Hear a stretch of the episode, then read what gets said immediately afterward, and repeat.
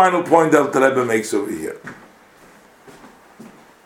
that a person should also always remember that it's our obligation to make Hashem a king over us. That is, this is the obligation of us. V'gam liyes lizikorin tamid. You should always have it constantly a remembrance. Loshen Chazal, the language of our sages of blessed memory.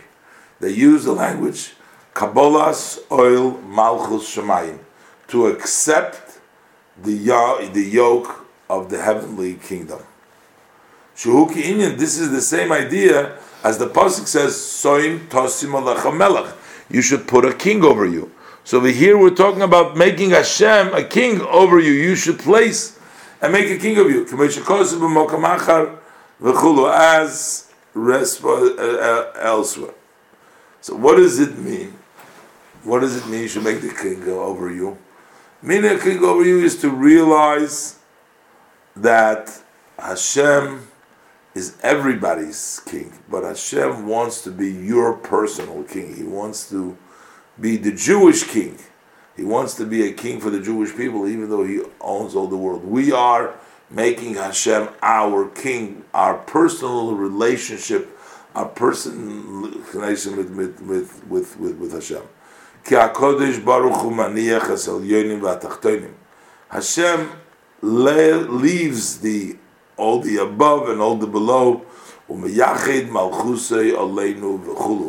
and he specifically designates and unifies his kingdom upon us. He's Taka Melech HaOlam, but he's our God. He's a king of all the world, but he's our. He designates specifically for us, and we accept it. That's what we have to know that you always accept it. We have to remember this that we accept He's our God, and He designates and puts it on. We accept it. This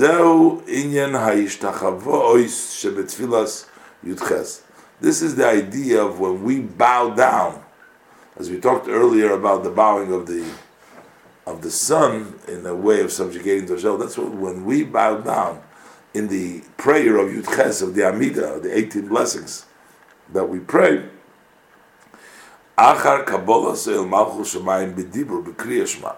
So first, the speech we do in speech, and the Shema we say Shema Yisrael Hashem Elokeinu Hashem Echad. Our one God. We accepted Hashem's kingdom.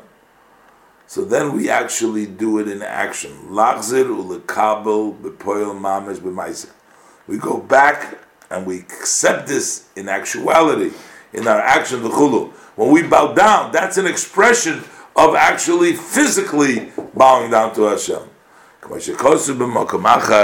As we read earlier. So basically, I guess the, this chapter uh, 42 and again the chapter 41 uh, are the basis of a person how to daven, what to think about the davening, how to reflect, and how to start off the day in the right way so that the rest of the day will go in the right way as well. Because the time to reflect on all this is in the beginning. But as I said before, every time he goes back and he remembers these ideas, then he's going to be inspired again and he will be able to stay away from bad, do good and do right, and I guess and be a good Jew.